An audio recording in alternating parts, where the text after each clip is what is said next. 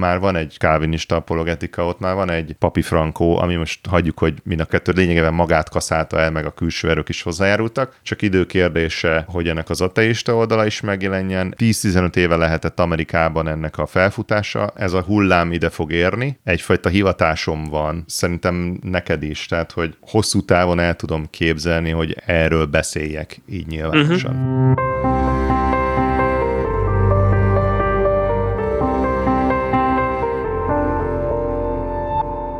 Sziasztok! Ez itt a Létkérdések Podcast legújabb része, egy hitvita podcast, amiben én Szilvai Péter az ateista oldalt képviselem, és itt van velem jó barátom Szabó Viktor, hello! Hello, hello, szia Péter, sziasztok! Sokszor már úgy mondom ezt a Szabó Viktor hello-t, mint ha a harmadik neved.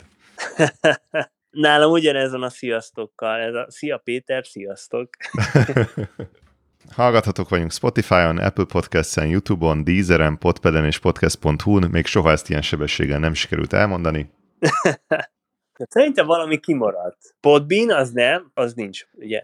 Podbean egyébként én nem teszem fel oda, de vannak platformok, amiken nekünk van hallgatottságunk, pedig nem én tettem fel oda. Tehát vannak olyan podcast platformok, aztán. amik proaktívan megkeresik a dolgokat, és aztán így elviszik. Aha. Amivel nekem amúgy semmi bajom nincs. Tök jó. Úgyhogy lassan mi is áttérünk oda, hogy már nem mondjuk be, hogy hol vagyunk ott, csak azt mondjuk, hogy ott vagyunk mindenhol.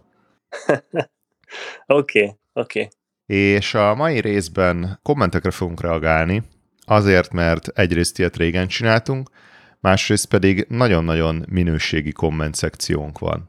Biztos részben annak is köszönhető, hogy még kevesen vagyunk, tehát aki minket hallgat, azt tényleg érdekli. Biztos, hogyha megjön majd a tömeg, akkor meredek zuhanásba kezd a komment szekciónak a színvonala, de egyelőre nagyon-nagyon szépeket írtok, összeszedett gondolatokat, érdemi reakciókat, nagyon-nagyon kevés a fröcsögő trollkodás, tehát ilyen egy százalék még addig is elmenve, hogy ahogy kinéz, tehát hogy szépen meg van írva, meg így helyesen, meg ilyenek. Bekezdésekre tagolva. Igen. Yes. Szinte egyébként uh-huh. ez lesz pont a kihívás, hogy többnyire ez nem egy olyan, mint egy rádióműsor, hogy beolvasunk egy 160 karakteres SMS-t, hanem itt azért hosszú kontentek vannak, úgyhogy uh-huh. megpróbálunk szemezgetni, Mindenkinek tényleg köszönjük, akár YouTube-on írtok, akár sokszor előfordul, hogy én beposztolom Facebook csoportokba, vitacsoportokba, keresztény ateista vitacsoport 2.0, vagy hit és tudomány nem fundamentalistán, filozófia csoport, ezek Facebook csoportok. Uh-huh. A kávinista apologetika társalgóba is szoktam néha megosztani, és ott is jókat szoktatok írni, úgyhogy majd abból is fogunk válogatni. Meg még van néhány, Kezdjük egy, egy frissel, ami 6 órával ezelőtt jött, de egyébként egy tök régi részre, arra a részre, ami a Isten semmit nem bocsát meg, vita a megváltás értelmességéről. Bácsi Szitka, SYTKA. Uh-huh. Az igazság jó, a megbocsátás nem jó, sőt erkölcstelen, mert nem igazságos, ezt én mondtam. Nos, nem csak az igazság jó, hanem a szeretet is jó, sőt talán az a legjobb és legnagyobb. Uh-huh. Korintusiak 1.13. A megbocsátás mögött pedig pontosan a szeretet áll motivumként. Így tehát megbocsátani is jó, ha bár nem igazságos. Hétköznapi példa, drágám íz lett az ebéd? Ugye minden normális férfi tudja, hogy erre csak egy helyes választ lehet adni, de amikor azt mondjuk, hogy igen, finom volt, akkor adott esetben bizony hazudunk, és innentől kezdve kárhozatra méltó hazug disznók leszünk. Vagy inkább lássuk úgy, hogy mivel szeretjük a feleségünket, és nem akartuk megbántani, ezért az ő érdekében fogalmaztunk így. Lehet az igazságot nem megmondani, elleplezni a szeretet érdekében úgy, hogy közben ne váljunk erkölcstelenné? Szerintem igen. Az igazságosság hatalmas érték, de meg lehet, hogy nem a legnagyobb, mintha a szeretet nagyobb lenne nála. És ha így van, akkor talán a megváltás lényegét is alaphangon a szeretet felől lehet érdemes megközelíteni, nem az igazságosság felől. Hmm. Igen, az, hogy melyik a nagyobb, az egy érdekes kérdés, mert hogyha azt mondjuk, hogy a szeretet az sokkal nagyobb, mint az igazság, és kvázi már felülírja az igazságosságot, akkor eljutunk az univerzalizmusig. Az mit jelent? Ha jól tudom, akkor azt jelenti, hogy mindenki megtér, és mindenki a mennybe lesz, és uh, Isten Hitlernek is megbocsát, meg Júdásnak is, meg Sátánnak is, tehát hogy így minden happy, és minden jó a végén. Ezt én szeretném elkerülni, mert szerintem ezt nem tanítja a Biblia, de most, hogy így gondolkodom így a bibliai részeken, van egy olyan rész, ami azt mondja, hogy az ítélet irgalmatlan ahhoz, aki nem cselekedett irgalmasságot, az irgalmasság viszont diadalmaskodik az ítéletem. Tehát itt ugye nem szeretet van, hanem irgalmasság, ami ugye megbocsátással szorosan összefügg, de itt az irgalmasságot és az ítéletet ö, állítja kvázi szembe, és azt mondja, hogy ha valaki az ítéletet akarja, és hogy ezzel a hozzáállással áll például a, a többi emberhez, akkor ő maga is ezt fogja kapni. Hogyha én nem vagyok irgalmas másokhoz, nem tudok megbocsátani, akkor ugye ne várjam el azt, hogy, hogy akkor nekem megbocsátanak. Uh-huh. Jézus utána ki is hangsúlyozza, hogyha nem bocsátotok meg fele barátaitotoknak, amiből ugye nem csak a, a rokonok meg a barátok vannak, hanem így mindenki, akkor mennyi atyátok sem fog megbocsátani nektek.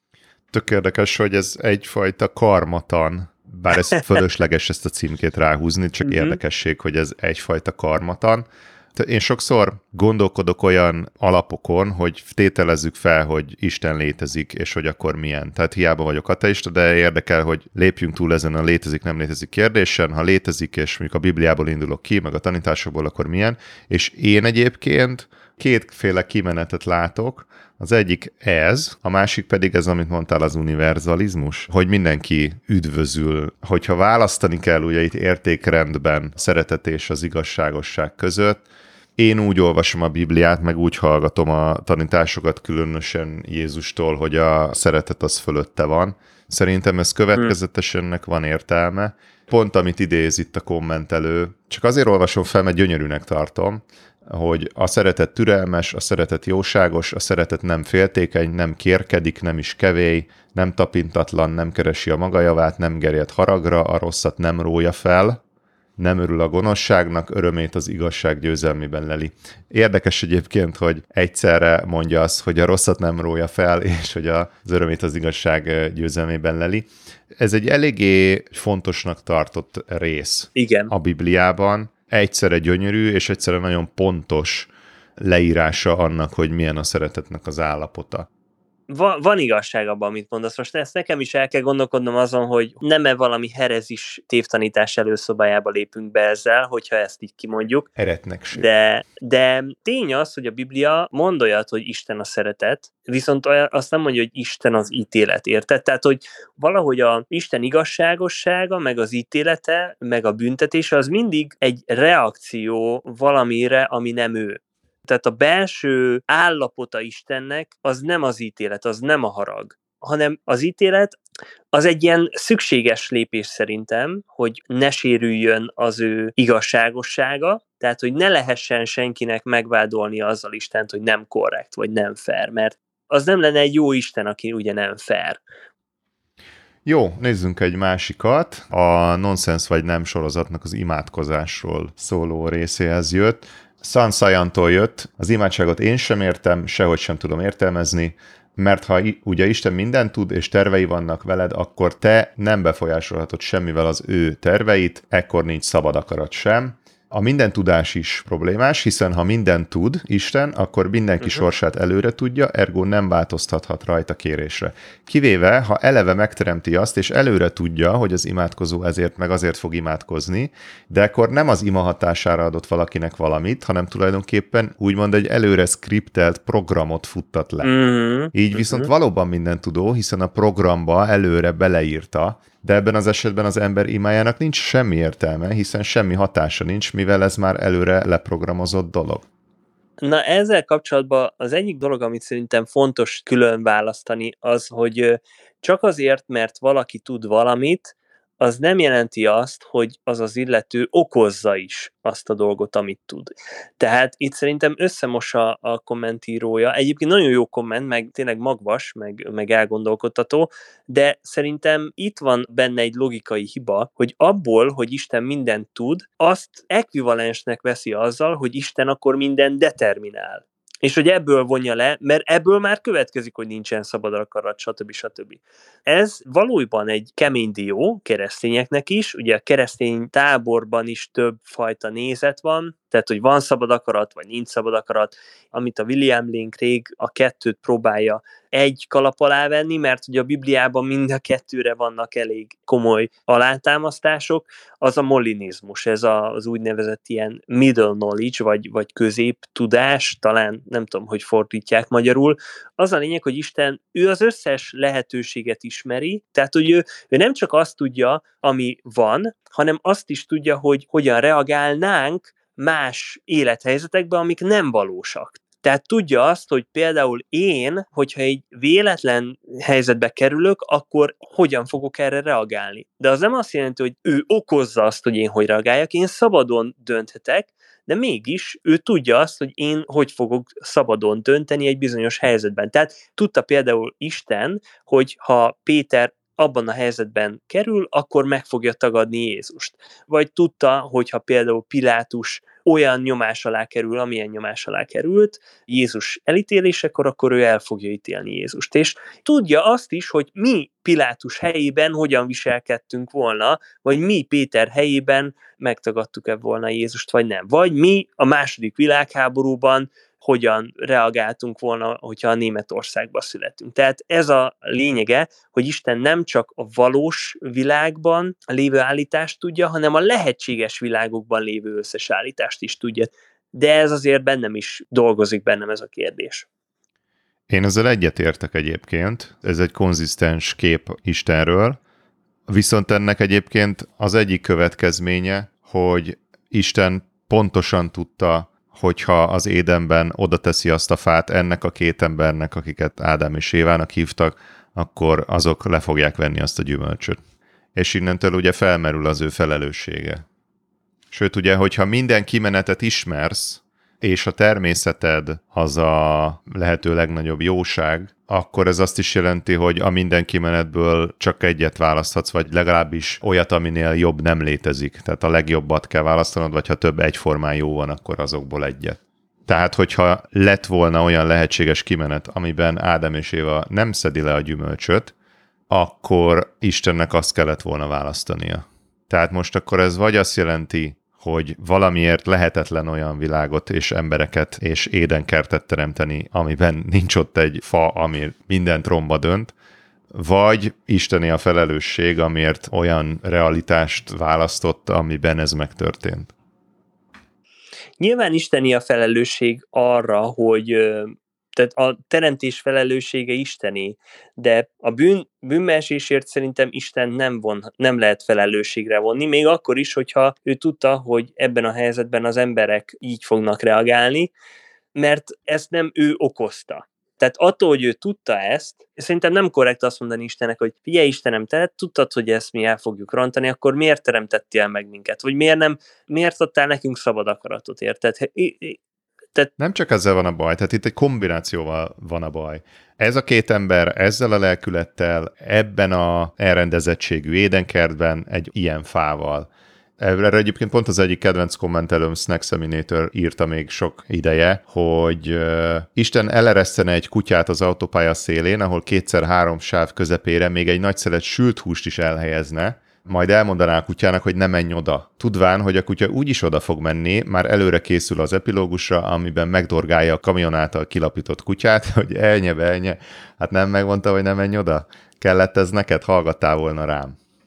Hát figyelj, ez teljesen korrekt, hogyha mi kutyák vagyunk, de nem kutyák vagyunk. Most képzeld el, hogyha ugyanezt csinálod gyerekkel, vagy felnőttekkel. Tehát mi van, hogyha például a három éves gyerekemnek már, érted, reptéren már akkor is kinéznek, hogyha tudod, olyan hátizsákot hozok, aminek van ilyen kantárja, tudod, vagy hogy mondják, ilyen póráza. De most, hogyha én tíz év múlva is még ezt a hátizsákot adom rá a gyerekemre, akkor azt gondolják, hogy vagy a gyerekemmel van baj, vagy velem.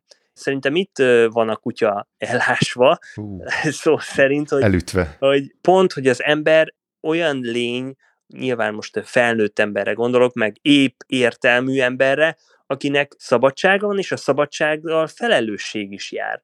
És hogy ettől vagyunk emberek, ettől vagyunk több, mint az állat, hogy nem kell az ösztöneinkre hallgatni. Hogyha például én látok egy sültúst az autópálya közepén, akkor nem megyek oda a sültúsra. Én oda megyek.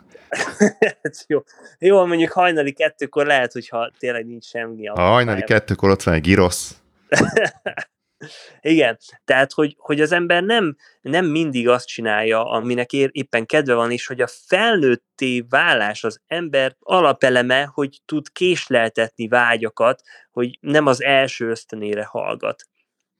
Kisebb különbség vannak kutya és az ember között, mint az ember és az Isten között, de a lényeg igazából a, ott van az a logikai magva, hogy vagy Isten felelős azért, mert úgy helyezte a tiltott fát, hogy ő pontosan tudta, hogy mi lesz a következménye, vagy volt más választása, és akkor nem a mást választotta, hanem ezt választotta, és akkor az ő felelőssége, vagy nem volt más választása, ami pedig egy nagyon érdekes filozófiai kérdés, hogy miért nem létezhet olyan univerzum, amiben az a fa nincsen ott, de ha egyébként meg nem létezhet olyan univerzum, az sem az emberek hibája, tehát akkor igazából mi emberek és Isten együtt vagyunk áldozatai ennek a furcsa külső determinizmusnak.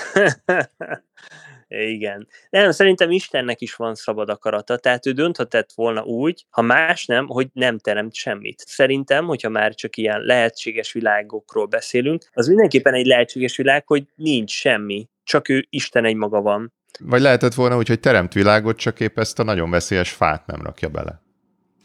Viszont akkor már egyből robotokat is teremthetett volna. Tehát egyszer emlékszem, hogy egy kommentelővel beszélgettem, hogy tegyük fel, hogy van két világ, és az egyik világban van tíz ember, akiből tízből tíz tisztel téged azért, mert nincsen szabad akarata, elvetted a szabad akaratukat, és nem tudnak nem tisztelni, nem szeretni téged.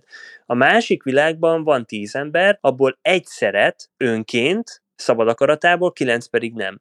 Szerinted melyik az értékesebb, melyik a jobb világ?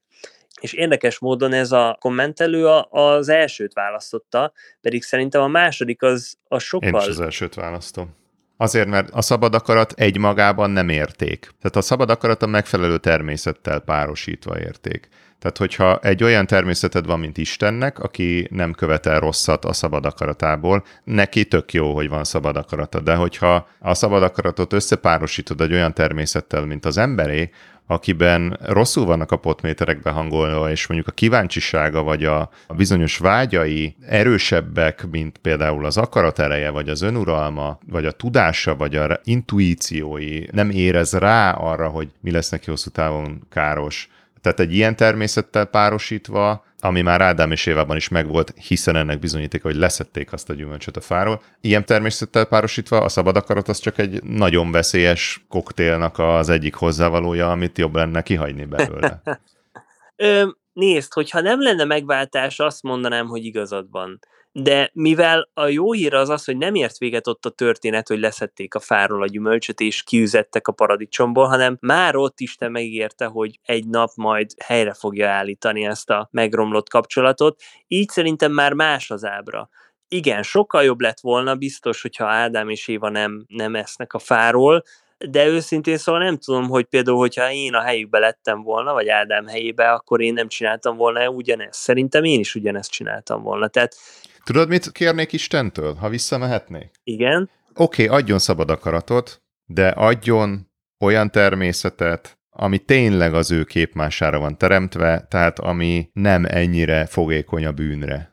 Tehát, hogyha létezhet szabad akarat bűnre való hajlam nélkül, már pedig létezhet, mert Isten ilyen, akkor azt kérném, hogy figyelj, csak csináld ugyanilyenre tényleg a teremtményeidet, és minden oké. Okay bármilyen személyiségjegyek és belső ösztön és tudás és érzelem és erővektorok vannak az emberbe rosszul behangolva, azok legyenek jobban. Amúgy érdekes, erről beszél a, a William Linkrég egy olyan kérdés kapcsán, hogy vajon a mennybe lehet-e, ha mennybe kerül valaki, akkor utána van-e szabad akarata megint védkezni, vagy nem? Most ugye tudunk védkezni, meg jót tenni, ő el tud képzelni egy olyan szenáriót, hogy miután Isten országába kerülünk, ott már nem fogunk tudni nem jót tenni. Szóval, amit mondtál, hogy miért nincs olyan természetünk, amiben nem tudunk nem védkezni, elképzelhető majd lesz az utolsó ítélet után. Na ja, mindesetre tényleg nagyon érdekes. Szintén az imádkozás és az előbb említett Snacks Eminitor csatorna kommentelt. Ha létezne nálunk ilyen hónap hallgatója vagy nézője cím, akkor én ezt neki adnám, mert nagyon jókat, nagyon sokat kommentel többek között azt írja, a dicséretes Viktor vitakultúrája már alapból, hogy podcastben vállalja a vitát, és nem sepri félre a nem vallásos ember érveit, hanem közösen próbáljátok kikezdeni a másik érveit. Ez sosem csapált a másik lenézésébe, egyik fél részéről sem. Uh-huh. Azt írja, egyértelmű, hogy Péter álláspontjával értek egyet, miután 18 év kemény vallásosságra nevelési próbálkozás sem segített, de nyitott vagyok a vallásos fél érveit átgondolni, hisz mi van, ha én tévedek. Uh-huh. Léci folytassátok, és azt írja még, hogy az új formátummal kapcsolatban, tehát ezekkel a 10-15 perces szómagyarázó nonsens vagy nem sorozattal kapcsolatban, bennem eddig is valamiféle hiányérzettel zárultak a beszélgetések, hisz ez a téma annyira szertágazó, és szinte végtelen érveléssel járó vitát generál, hogy rendszeresen az az érzésem, hogy ennek itt még nem kéne, hogy vége legyen. De ez az irány, hogy egy-egy vallási szó elemzése is megérdemelne egy 30-40 perces boncolgatást. Ezzel teljesen egyetértek egyébként, ezt mi is átéljük ezt a szenvedést, hogy néha rövid. Egyébként teljesen spontán jött létre ez a, ez a sorozat. Uh-huh. Nem volt megszabva az, hogy egy szóra ennyi perc van, csak aztán amikor ebből megcsináltunk párat, akkor rájöttünk, hogy egyébként ha mondjuk összecsomagolunk többet, akkor az átlagos podcastnél hosszabb lesz, és ez lehet, hogy valakinek már sok, viszont ha szétdaraboljuk, akkor meg miért ne kísérletezzünk egy ilyen könnyen fogyasztható, sűrűbben kirakott, de rövidebb tartalommal. De egyelőre tök jók a visszajelzések, úgyhogy uh-huh. még lesz is. Igen. Azt hogy én nagyra értékelem, hogy kimeri mondani a kommentelő, hogy lehet, hogy én tévedek. Az igazság keresése az egy veszélyes üzem, mert lehet, hogy rámutat olyan dolgokra, amikben akár egész eddig életemben bizonyos dolgokban rosszul tudtam a dolgokat. És ezzel szembesülni azért ez kemény. De hogyha van valakiben, és én is törekszem, hogy bennem ilyen legyen, alázat, epistemológiai alázat, tehát hogy fenntartani azt a lehetőséget, hogy rosszul tudom a dolgokat, hogy az igazság más, mint amit én annak gondolok. Ez szerintem nagyon egy nagy érték, és alázatra is int, meg nyitottá is tesz arra, hogy tanuljunk egymástól. Szóval, ja, hajrá! Uh-huh. Jó, ez a következő, ez vicces lesz. Objektív morál és a holokauszt epizód. Ezt beraktam a keresztény ateista vitacsoport 2.0 nevű Facebook csoportba. Uh-huh. Három darab komment jött rá, és uh, ugye itt az volt a kérdés, hogy uh, létezik-e objektív morál. Három darab komment jött rá, mindegyiknek csak az első mondatát olvasom fel. Nem létezik. Nincs objektív morál nincs objektív morál. Ez, ez jó, ez, ez szerintem teljesen konzisztens az ateizmussal, meg, meg a premisszával. Ha tényleg nincs Isten, akkor tényleg nincs objektív moralitás. És pont ez a morális Isten érvnek a, az ereje, hogy az ember megérzi, hogy az, hogy most szeretet, vagy gyűlölet, vagy gyilkolás, vagy gyógyítás, ez valahogy nem olyan, mint a barna, vagy sárga, vagy citrom, vagy vanília. Szóval én ezt nagyra értékelem, mert logikusan levonják a következtetésüket a világnézetüknek. Igen. Na, aztán a, a hit és tudomány nem fundamentalistán csoportba is néha szoktam én betenni, néha más oszt meg. Itt, amikor Facebook csoportokról van szó, akkor csak keresztneveket fogok mondani, mert nem tudom, hogy kicsit ilyen privacy. Itt most kifejezetten az történt a nonsense vagy nem első részére, hogy azt nem én raktam be oda, hanem beraktam más, és aztán nagyon pozitív kommentek jöttek. Eleve, amikor nem én osztom meg a kontentjainket, hanem más, azt nagyon köszönjük, úgyhogy ennek nagyon örülök. Konkrétan azért nem akarom felolvasni átozéig, mert annyira jókat írnak sokszor, hogy már ilyen hülyén vennék ki magát, Várj, akkor legyen ez egy hely, most ez egy pillanat, amikor ajánljuk a hallgatóknak, hogy iratkozzanak föl, csatlakozzanak ehhez a csoporthoz, és akkor ott el tudják olvasni. Uh-huh. Egy picit azért beleszemezgetek, mondjuk egy mondatot magamról, egyet rólad. Oké. okay. Meg kell mondanom, hogy Szilvai Péter rendkívül tiszta és világos logikával átgondoltam, pontosan szedi szét a kereszténységet, kitűnően gondolkozik és kitűnően érvel. Fí, hát egy, és egyébként még folytatódik utána, szóval nagyon köszönjük.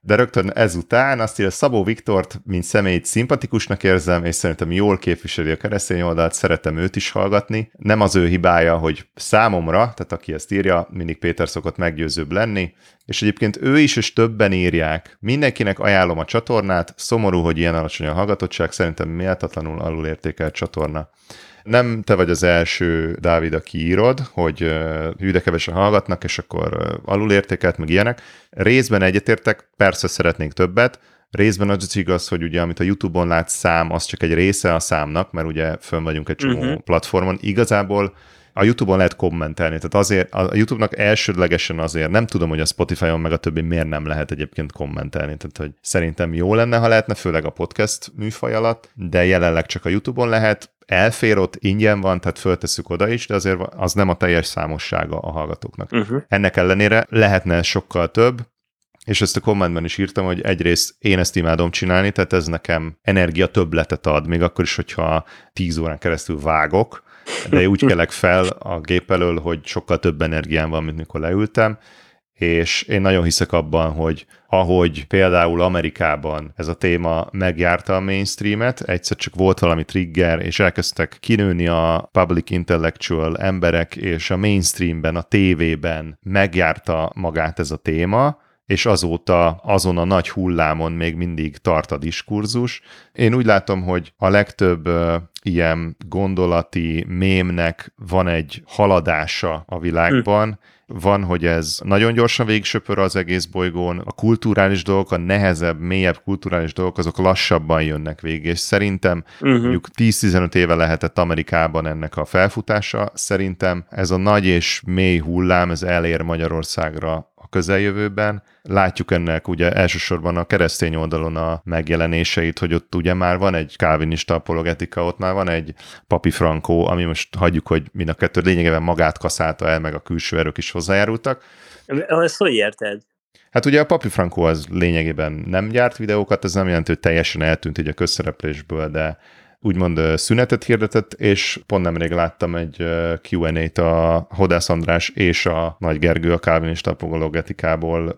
Nagy Gergő is azt mondta, hogy nem annyira a content gyártás lesz most a fókusz, de nem ez a lényeg, hanem az, hogy ezek megjelentek, és csak időkérdése, hogy ennek az ateista oldala is megjelenjen. Én személy szerint nagyon, nem is tudom mióta, egyfolytában csábít ez a gondolat. Uh-huh. A lényeg a lényeg, hogy ez a hullám ide fog érni, és lesznek itt még nagyobb számok is. Uh-huh. De am- ameddig meg nem, én addig is imádom, úgyhogy. és attól nem félsz, hogy ha nagy lesz a szám, akkor az a minőség rovására megy, vagy pedig minket fog uh, rossz irányba érinteni. Tehát gondolok itt arra például, amikor már nem maga a téma hoz össze bennünket, hanem már egyre inkább szeretnénk megfelelni a hallgatóknak, meg mit tudom én, és akkor így valahogy ez a, én, én látok egyfajta ilyen tendenciát, amikor na, valami nagyon hirtelen, főleg amikor nagyon hirtelen, nagyon nagyon nagyra nő, akkor az úgy meg tudja szédíteni az embert, és akkor az pont, hogy abba fog belebukni utána, így a, legalábbis a minőségét illetően. Te nem tartasz ettől? De ez egy valós kockázat, az embernek a jellemét ez próbára teszi, hogy mennyire tudsz uh, autentikus maradni. Tapasztaltam már ilyet, tapasztaltam már olyat, hogy sokan figyelnek rám, hogy hallgatnak, és nagyon-nagyon nehéz, nehéz egyáltalán a tiszta fejet megőrizni, uh-huh. de fel kell nőni, tehát e-, ehhez fel kell nőni előbb-utóbb az, hogy mi mit gyártunk, az szerintem csak rajtunk múlik, hogy akaraterőnk az elég ahhoz, hogy úgy és arról beszéljünk, amit fontosnak tartunk. Uh-huh, uh-huh. Egyébként ez a másik, amit akartam mondani, hogy végsősorban a podcast egy médiatermék, mint hogy egy YouTube csatorna is egy médiatermék. Egy médiaterméknek azért egy év simán, de inkább kettő, azt mondom, hogy, hogy legyen egy stabil alapja, ráadásul még mi is, én például nekem még van hova fejlődnöm. Az a nagy különbség ezzel, hogy itt tényleg azt érzem, hogy egyfajta hivatásom van, szerintem neked is, tehát hogy az sokszor jó mérce, hogyha te ezt csinálod akkor is, amikor tizen hallgatnak, akkor utána valószínűleg jó leszel akkor is, amikor tízezren vagy százezren ennek elejére osszátok meg, osszátok, osszátok. Tehát, hogy úgy érzed, hogy ez most egy picit ilyen előszoba, vagy ilyen homokozó, és akkor majd lesz ez mindig, ez mindig utólag derül ki, uh-huh. hogy mi számított soknak, meg kevésnek. Én egy dologban vagyok biztos, hogy hosszú távon el tudom képzelni, hogy erről beszéljek így nyilvánosan. Uh-huh, Mert uh-huh, érdekel, uh-huh. számomra még nagyon sok felfedezetlen terület van, érzem a beszélgetéseinkben, hogy az én gondolataim jobban kifornak, Számomra még vannak új érvelések a keresztény oldalról, engem még meg tudnak lepni. Szóval én még rengeteg tanulási, fejlődési, meg ilyen kommunikációs potenciált látok ebben. Aha. Az utolsó, ezt a végére hagytam direkt, ugye említettem itt sok Facebook csoportot, amit most szeretnék itt a végén felhozni, ez a katolikus közéleti vitakör nevű csoport, ahol a katolicizmusnak, amikor azt érzed, hogy itt már hát ilyen szeretet, meg ilyenek, az ilyen nyomokban sem felelhető, hanem inkább egy ilyen áldozat kultusz, tehát hogy mi áldozatok vagyunk, és emiatt viszont nagyon mérgesek vagyunk. Hogy még a szar is vigyázba áll benned, ezt a atmoszférát árasztja ez a csoport, tehát ez a és ez alapot ad arra is nekünk, hogy vita helyett ilyen nagyon magas katedrákról így leszóljunk az emberekhez, uh-huh. és egyszer, egyetlen egyszer próbáltam meg, hogy mondom, hm, berakom ide a podcastet, hogy hát ha beírtam, hogy nem tudom, tudjátok-e, hogy létezik egy hitvita podcast. Biblia, erkölcs, bűn, megváltás, LMBTQ és egyéb témák körüljárása. És beraktam egy linket. Ennyi. Uh-huh, uh-huh. És uh, nulla darab like vagy egyéb reakció jött rá, és egyetlen egy darab komment, ami kettő szóból állt kötőjellel elválasztva, nem katolikus. Ez teljesen ez korrekt. Ez... Igen, ez volt a hozzájárulásuk a dologhoz. Úgyhogy köszönjük szépen. Igen, talán a katolikus hallgatóknak a legnehezebb, mert ugye mind a két oldalra sokszor kapják az ívet, de ugyanakkor meg azt hozzá kell tennem, hogy vannak katolikus jó barátaim is, meg minden. Tehát sokszor... Hát nekem is. De sokszor egyébként különbség van a felekezet, vagy akár vallás gyakorlói, mint személyek, meg a teológia, amit a, a világnézetük vagy vallásuk tanít között. Sokszor ugye a kettőt így összemossuk, hogy valamivel nem értek egyet, amiben te hiszel, ergo te egy rossz ember vagy, vagy fordítva. Ilyeneket szerintem érdemes elkerülni. Na, szerintem ennyi. Legközelebb jövünk egy nagyon érdekes témával. Addig is köszönjük, hogy vagytok. Isten tartsa meg a jó szokásotokat. Iratkozzatok fel, nyomjátok meg a csengőt. Szilvai Péter és Szabó Viktor vagyunk. Legközelebb jövünk. Sziasztok! Sziasztok!